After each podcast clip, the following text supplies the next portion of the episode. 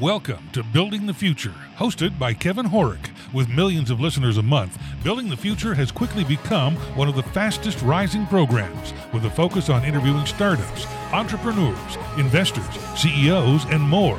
The radio and TV show airs in 15 markets across the globe, including Silicon Valley. For full showtimes, past episodes, or to sponsor the show, please visit buildingthefutureshow.com.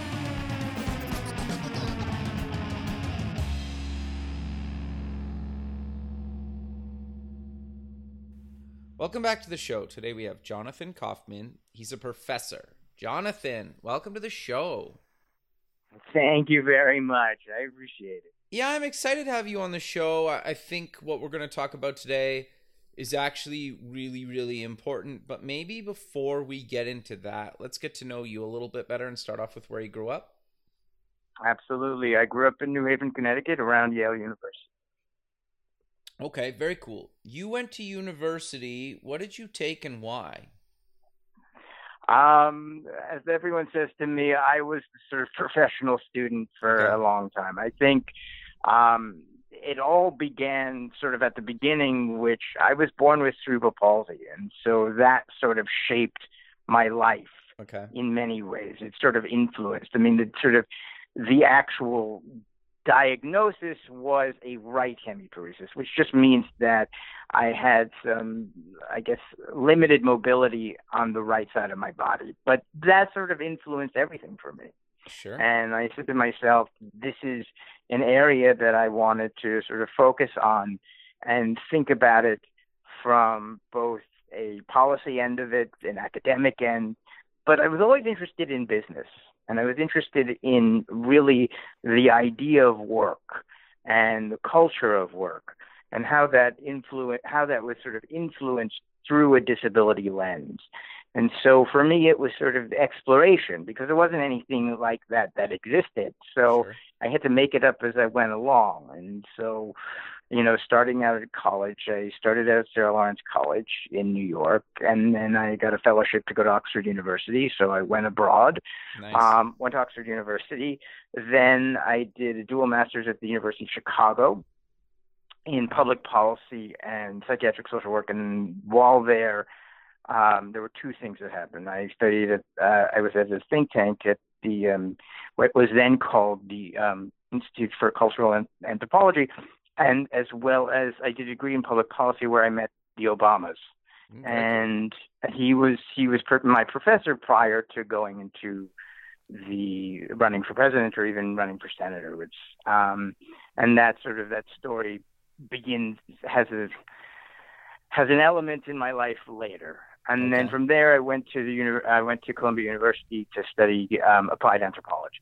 And while I was a student there um Obama decided to run for president and slightly after graduation, I ended up working for as a special advisor to the president on disability and diversity policy. So that sort of shaped the way I look at things through both a political lens. And then after that, I said, okay, I love the fact of the applied work. I always thought I wanted to be academic, but the applied work was interesting. But I was interested in working with corporations, government agencies, educational institutions, um, and really thinking about this from a creative way and thinking about how do we think about disability not from the traditional model, but think about it in the context of of corporate life and thinking about it how we understand it through the lens of entrepreneurship, how we understand it is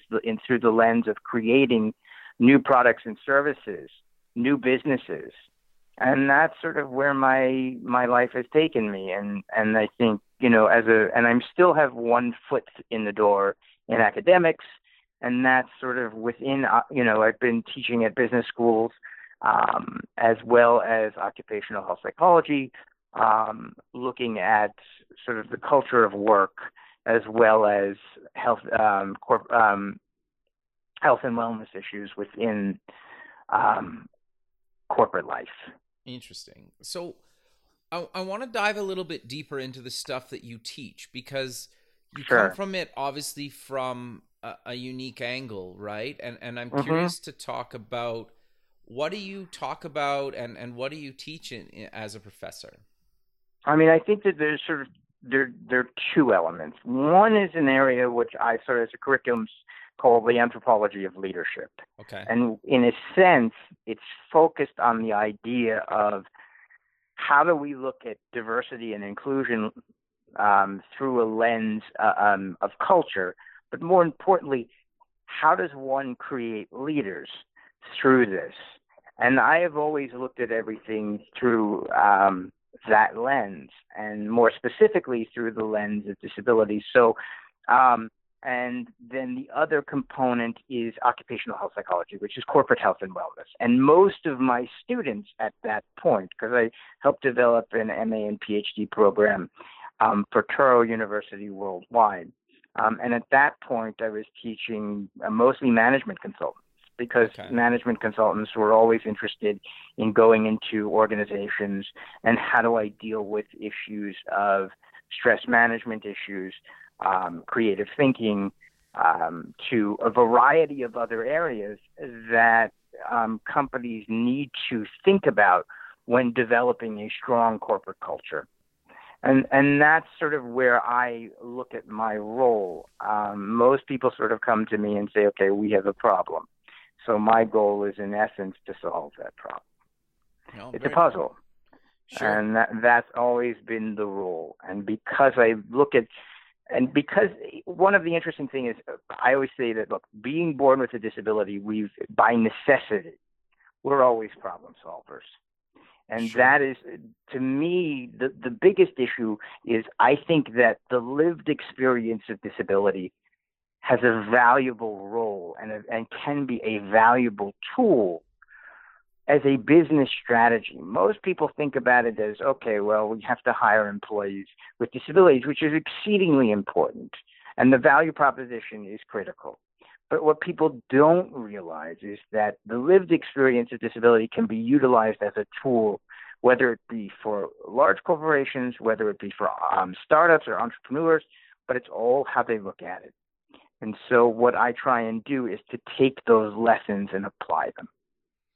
Okay, give me some examples for for people listening that are maybe Sure. Yeah, I think that'd be good. I, I mean, I think one of the, the sort of the great lessons that we learn about in terms of application has always been in this in the sense of how do entrepreneurs and how do founders deal with adversity.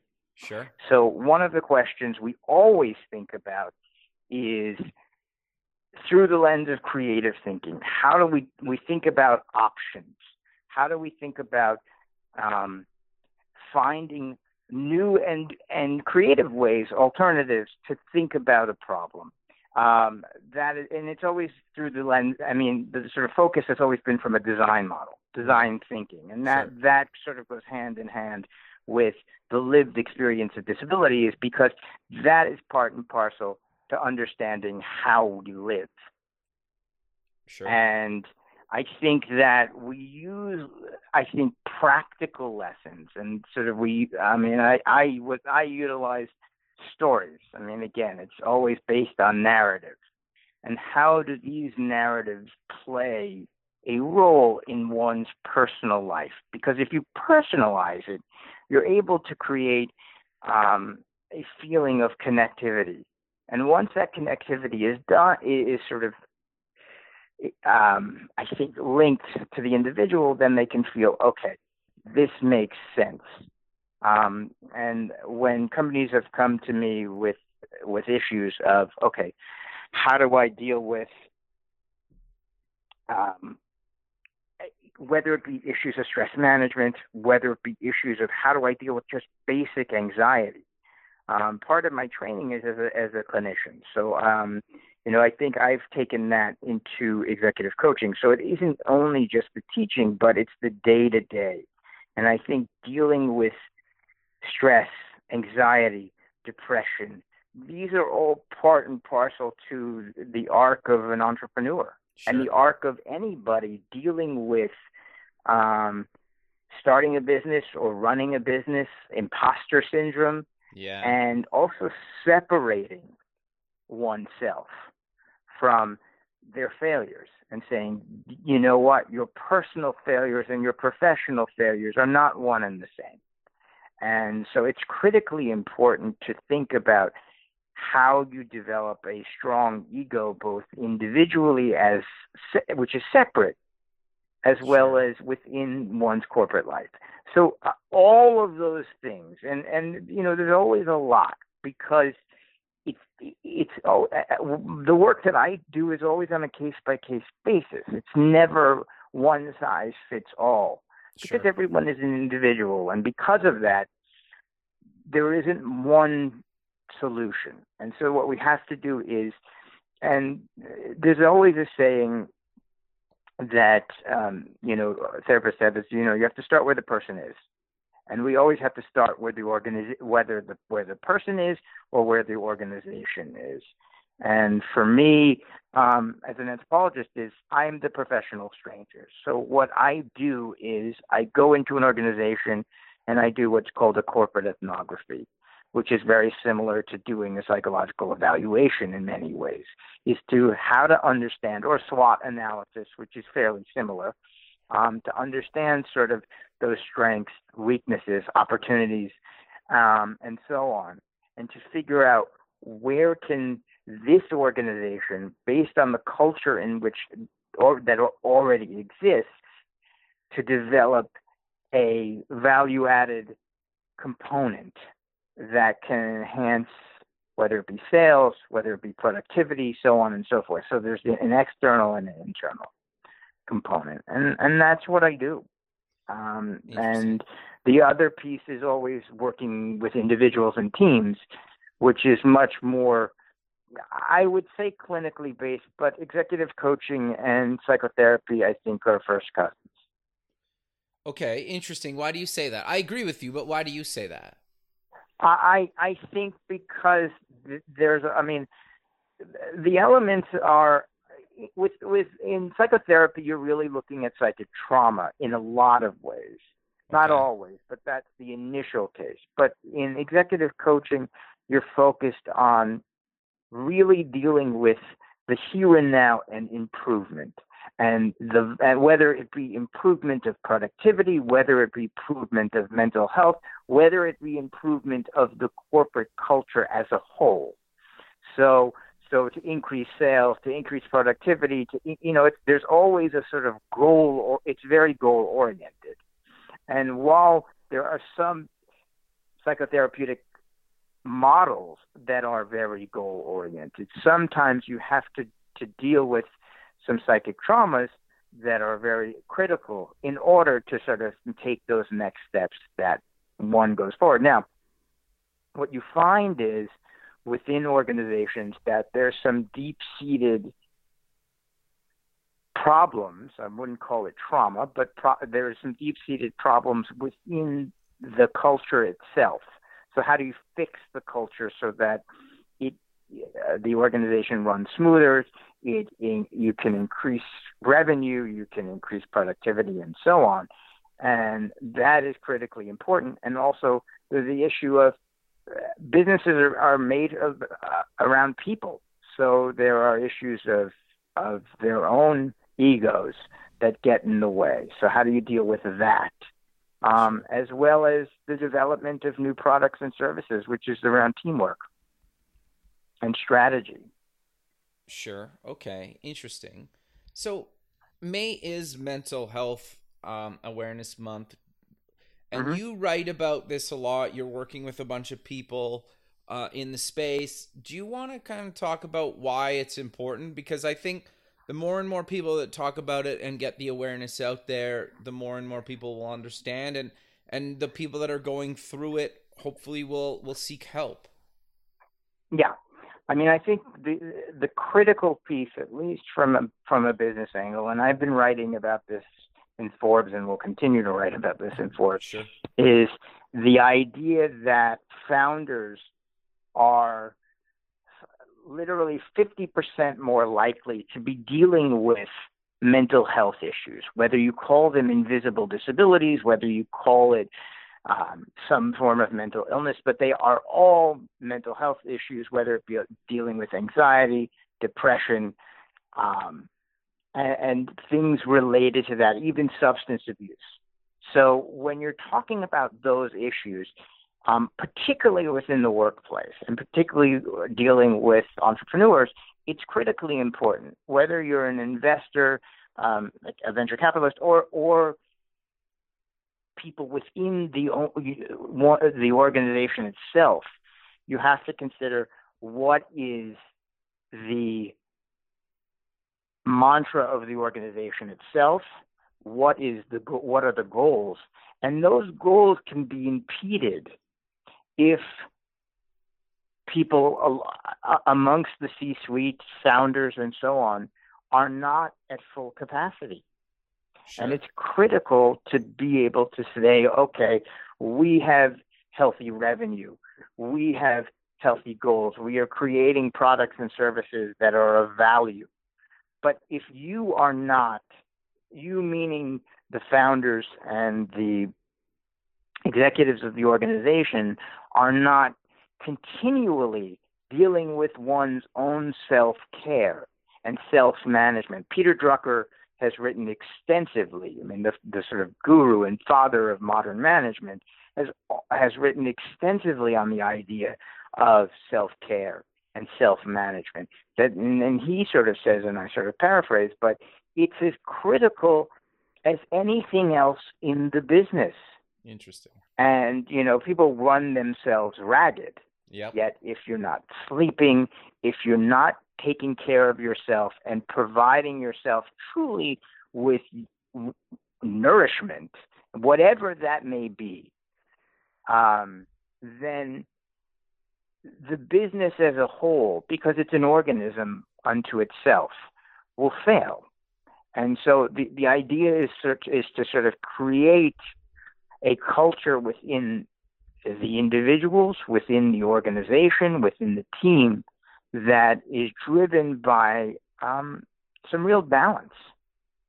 And that for me is very critical. And, and while Mental Health Awareness Month is nice, this should be really more of a reminder sure. that this should be done consistently.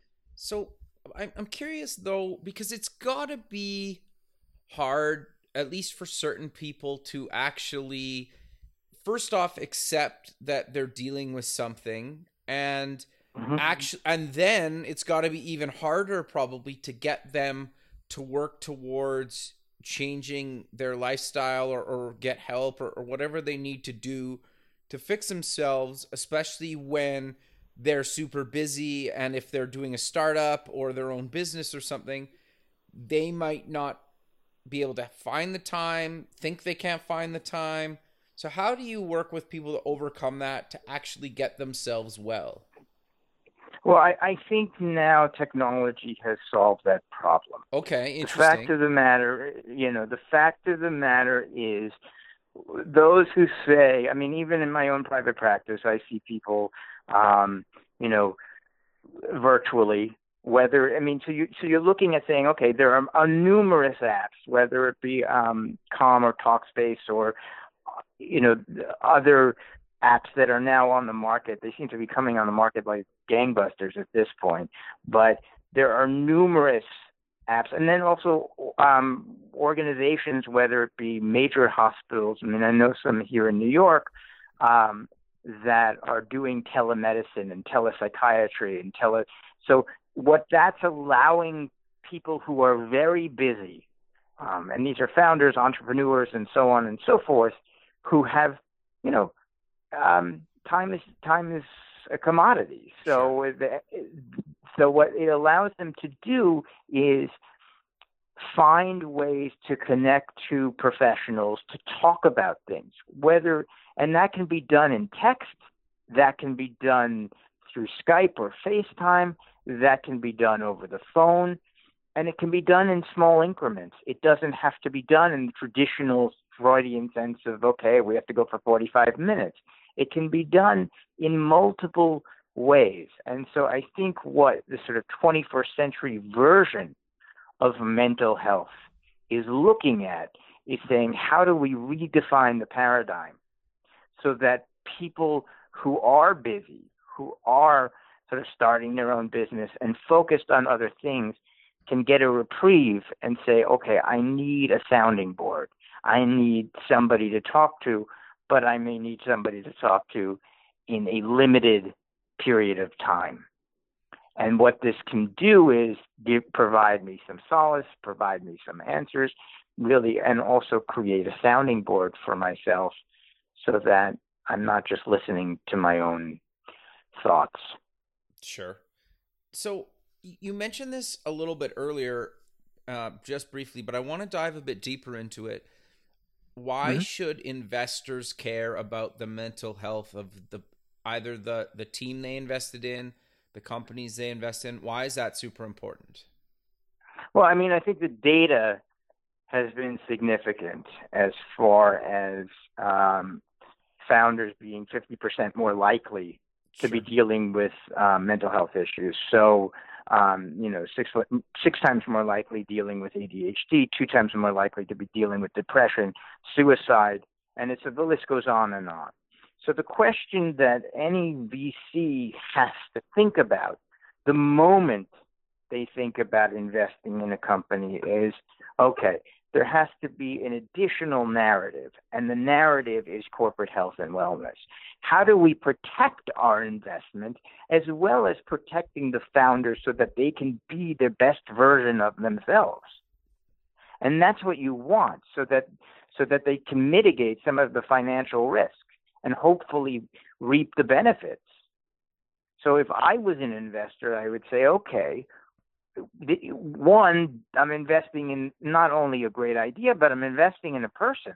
Sure. And because I'm investing in a person, there's human frailty. And because human frailty is involved, how do we mitigate that? How do we deal with a robust corporate health and what, like, you know, corporate health strategy that can focus on increasing productivity and increasing a value and, and really be a value add to the long term investment.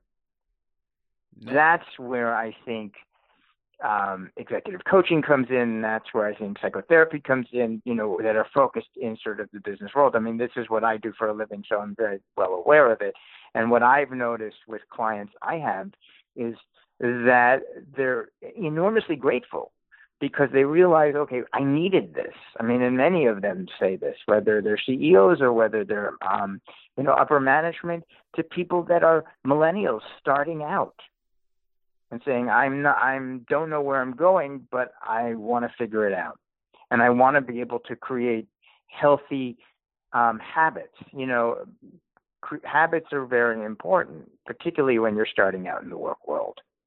Okay, give give me some examples of some habits that people should maybe break, and and maybe some habits that people should try to pick up. Yeah, I mean, sleeping is one. Sure. I think people should be able to. Sleeping is very critical, but also being able to have, um, I think, a digital siesta, as okay. I like to call it sometimes, where pe- because we are so consumed with our phones, you know, whether whether it's social media or otherwise, um, being able to find quiet time, to be able to retrench, regroup, and be able to create um, a safe space for oneself.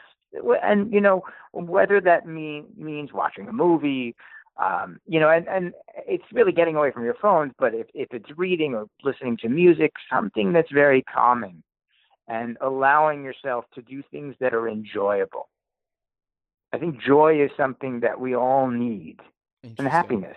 Sure. You know, and finding that happiness is, is really important, but being able to, I would say disconnect from most social media, but um, again, you know, if you're finding that you want to do something that's joyful to yourself or for yourself rather, um, and that, whether that's reading or watching a movie or going for a walk, whatever it may be, find that time because it's it's sometimes good to reconnect with oneself.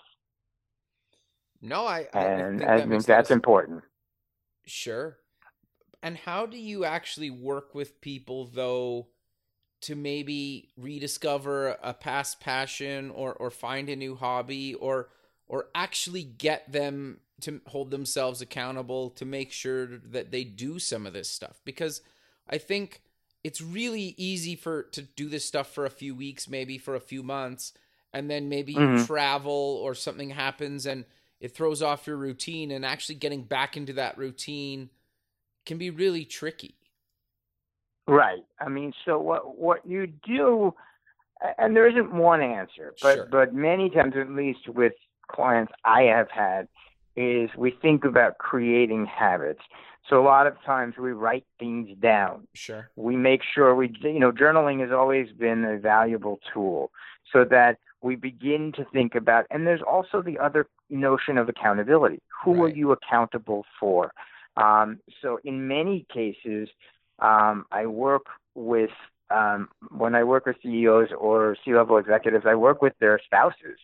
Okay. So we create a sense of accountability that goes beyond them because there is this sense of almost hyper drive. I mean, I come from two parents who are type type A personalities, so I, I I knew this growing up. You know, very driven, very focused, but there always was a sense, which I learned just from osmosis, was this sense of accountability.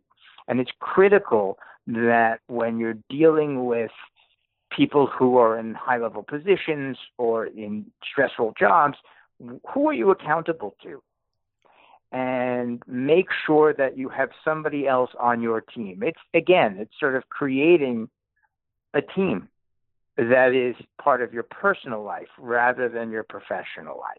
Sure. You separate the two and in doing so you you have somebody to be accountable for or someone who is accountable to you so that you can make those decisions and also create habits.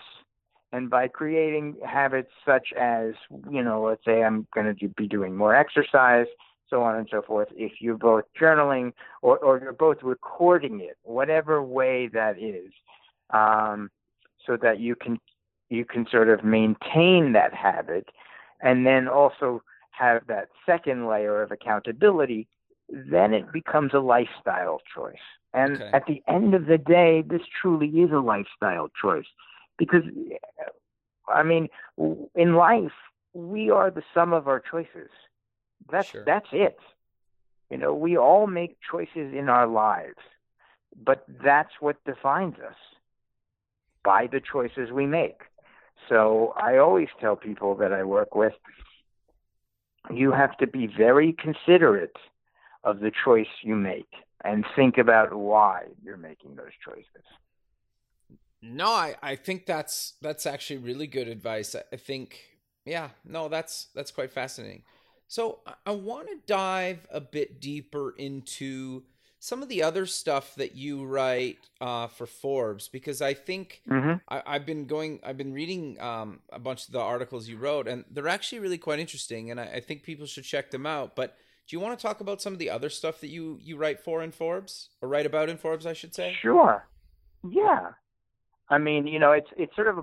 I I'm interested in intersectionality. I'm not you know that for me is I sort of look at the the world through the lens of disability, but it's not just disability. I think that's what people sort of misconstrue. I'm interested in disability in the through the you know whether you're looking at it through the lens of management or rather sort of the intersection of management strategy creative thinking and um, for example you know one of the things i was writing about for significantly was the world of autism because sure. the significance is growing and for those in the you know those in Silicon Valley or Silicon Alley or any anyone in the sort of STEM world when the when the provost of MIT says to me 60% of our student body is on the spectrum most companies whether you're a company as large as Cisco or or a Facebook or um, whomever um, they have to rethink how their hiring practices. They have to rethink how they create a culture which one not only accepts this community but sees the value proposition because these are people that are coming out of college and saying, hmm, we just happen to work differently. There is a phrase in the world called neurodiversity. People think different. They sort of perceive the world differently. And I think that some, that's enormously valuable because it's a value add to companies because it's saying, okay, we can create new revenue streams, new products, new services, but we also have to think, how do we look at our workforce? How do we look at our corporate culture? And what do we need to think about in terms of design so that we can get the best and the brightest and retain the best and the brightest? And that's vital. And sure. that's certainly an area that I have been working on. And I know that this particular community, which is um, growing, you know, um, it, it, truly is a tsunami. Um, exponentially, the STEM community needs to wisen up very quickly because it's here. Yep. So how how do you work with companies and, and upper management to make sure they retain their top talent? Because I think, and I put myself in, in this boat as well. Every you know two three years, you're kind of bored and you're ready for something new, right? And I'm not saying right. maybe I'm not saying I'm top talent. I'm just saying that I, I think a lot of people, no matter how good or bad or other they are at their job, after a couple of years, they're kind of itching to move on. Hmm. Well, I think it's interesting. You know, one of the things that we've noticed about those within the larger disability community is that the retention levels are much higher. Okay. And that they don't switch jobs as, as often but that doesn't mean that that's not possible. So sure. it's a question of how do how do companies redefine their onboarding programs? How do companies rethink um, their design model? I mean, uh, companies like Microsoft, J.P. Morgan, Goldman Sachs, um, SAP, you know, they created the uh, um, well, aside from Goldman, but Goldman sort of has come on board more recently. But um, there is something called the Autism Playbook, um, which they've been thinking. There was a you know a bunch of companies, including Ford Motor Company, um, who said, okay, we are going to sort of have a working group and think about what we need to look at as far as neurodiversity is concerned, and specifically the autism community, in terms of hiring practices, retention, and developing a corporate culture so that we can not only recruit um, eh, but also retain a very valued workforce that will enhance our brands and our companies for the future. So, uh, what they have done is really they've designed a playbook which looks at their strategic ways of developing um, a new brand of hiring practices, a new brand of um, retention, and thinking about ERGs, which are employment resource groups, and how that is how that is really critical. But the focus is thinking about this community as a value added resource and an untapped talent pool that is absolutely needed um, for STEM jobs. No, I that's interesting. Yeah, no, I, I think I, I think the challenge is, and you can correct me if I'm wrong, is in big companies, they have the ability to come up with these and, and recruit different types of people with all different types of skill sets and backgrounds and diversity. Mm-hmm. But how does that work with maybe smaller companies or, or a startup? Because it's yeah. got to be challenging to like I'm not saying they that they don't want to have all this inclusion and diversity because I think a lot of times they do but they might not have the time or resources to actually hire different types of people just because of they don't have the time, money, or resources. Have you found that, or, or what are your thoughts? Yeah, I mean, and I and I'm beginning to work with a lot of startups and a lot of sort of early stage, you know, I guess earlier stage companies because they say, okay, how do we do this? And I say one of the things you have to understand is you have to understand the culture of your organization. What are you developing? Right. How do we develop a strategy that works for you? It's not one size fits all. One of the, the sort of criticisms of something like the Autism Playbook is okay, it, this is wonderful, but it doesn't fit us. And how can we fit? How do we create something that is valuable? And actually, how do we grow it as we grow? Because I think that I think Yeah, is even more important Sure. because you want to be able to say, okay, let's plant the seed. Once we've planted the seed, and and then we sort of create strategies on a case by case basis, Sure. then we can implement strategies as we go along that make sense for our organization and for the culture of our organization because you want to be malleable and you want to be able to be limber enough to move as the company grows and also think about okay what are our needs Sure. you know, you have to do a needs assessment all the time. And so what ends up happening, at least on that level, is it's it's it's it's, it's a con- it's a struggle. It's a push and a pull. But then we have to say, okay, well, we have to understand what's the value add. What's the value add, and where does this help us um, in terms of the long term? It's a long game. And Sure. there isn't a, an answer because we're really truly beginning this process. No, sure. And I also think though too is if you take kind of steps early on in the company, maybe when you're under five employees, and say maybe the Yep. eighth or tenth employee, we're going to try to recruit in, you know, I with whatever that is, maybe from a different culture or background or, or whatever it is, that it's earlier to, it's probably easier when you have less employees and then as you get bigger you kind of reiterate and, and add things and modify things instead of being 100 people and trying to implement something right? Do you agree right with that? and right absolutely and and the other thing is let's say a company you know a tech company and we're just using that for example you know the government contracts so there's a government agency called the office for federal contract um, contract compliance the ofccp now under the ofccp there is a mandate stating that their goal is to hire organizations that have that are at least government contractors where they, they're saying three to twelve percent of, of the people employed are those with disabilities. Now, what's important about that is you're talking about multi-million dollar contracts that are available through go- the government. Now there are 200, oh, I think actually maybe even closer to um, 350,000 government contractors in the United States. okay I, I mean, I've read between 250 and 500,000, but I'm guessing I'm going to go conservatively somewhere in the middle.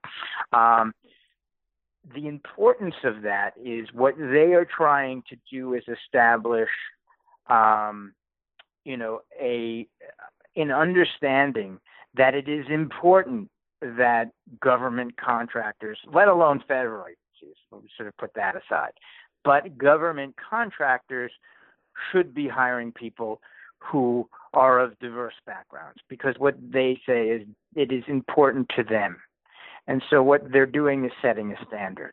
right And this was originally put in place during the Obama administration, and it is still there un- now.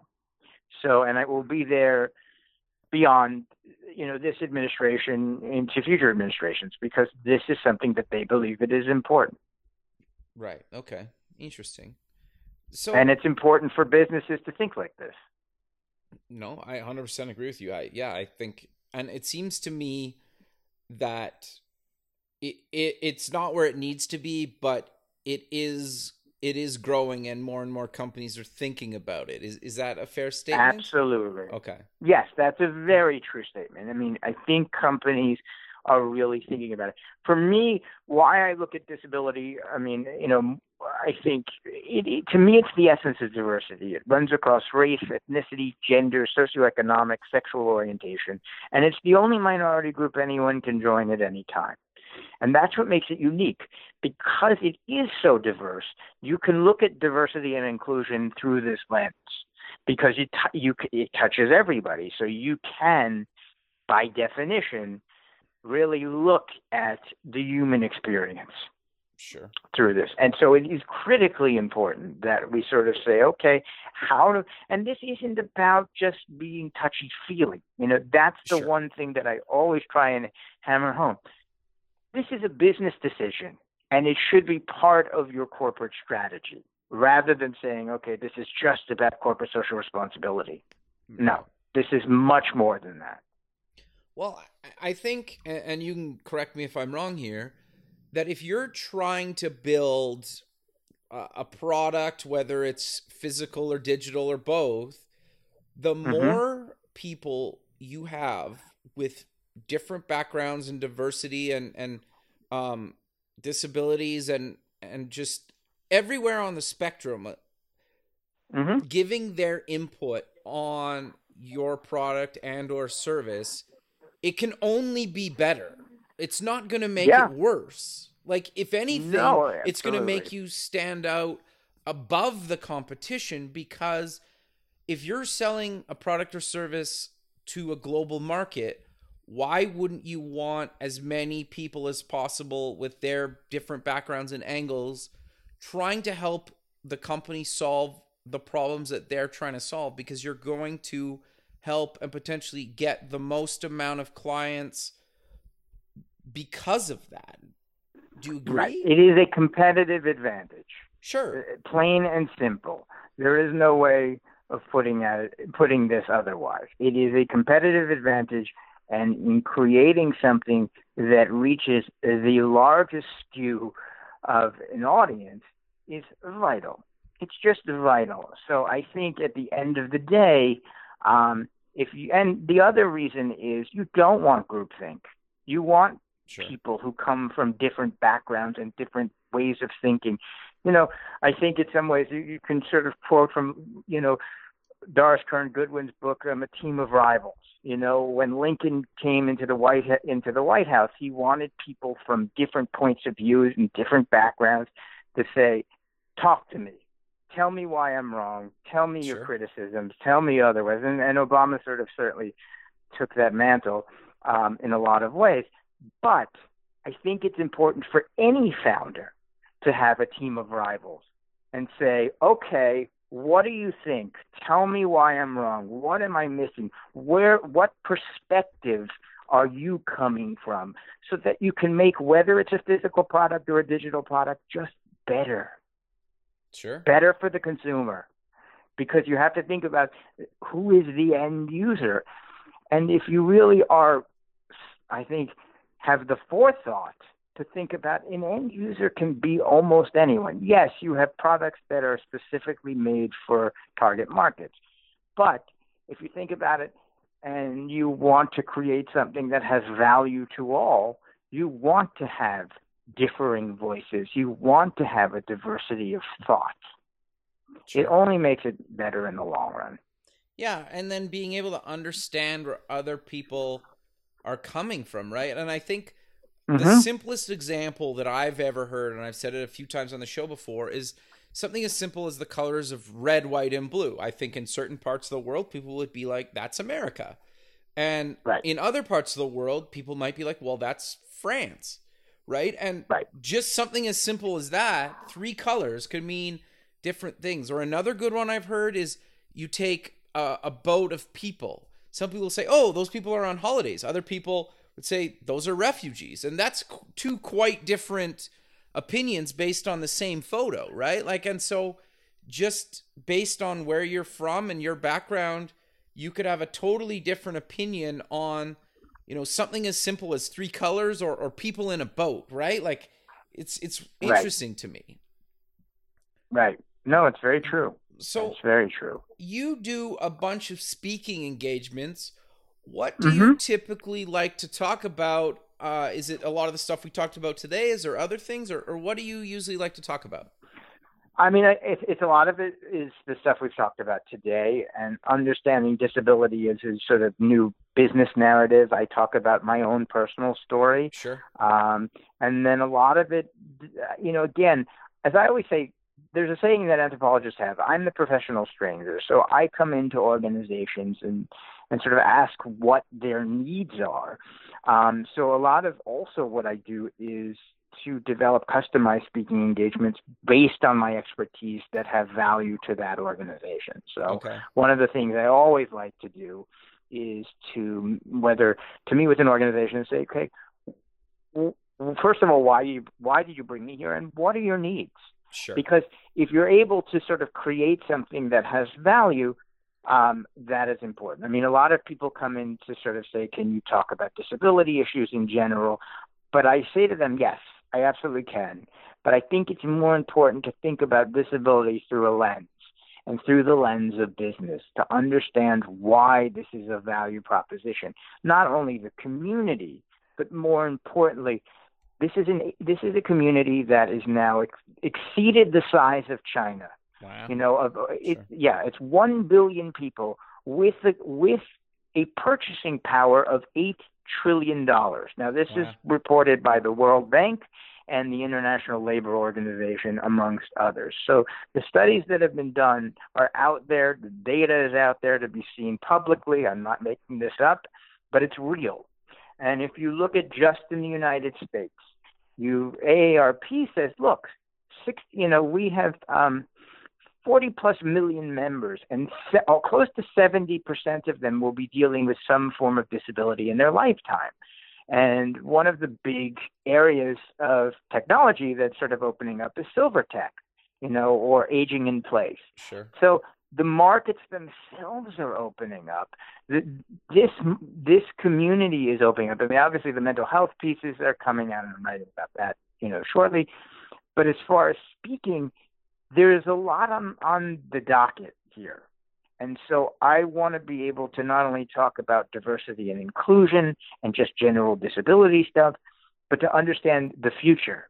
And that for me is incredibly important to think about what do we need to look for going forward and how do companies how are companies able to profit but also think about creating a future that will change lives and enhance people's quality of life. It's a win-win for everybody.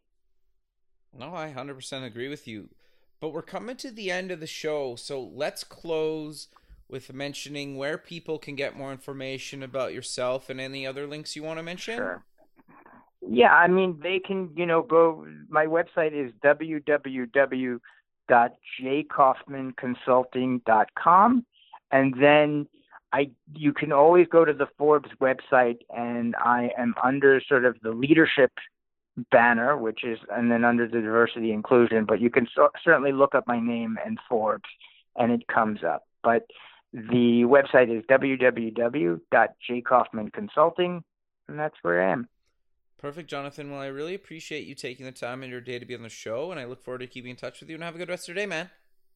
You too. Thank you so much. I appreciate it. Thank you. Okay, bye. Thanks for listening. Please visit our website at buildingthefutureshow.com to join the free community, sign up for our newsletter, or to sponsor the show. The music is done by Electric Mantra.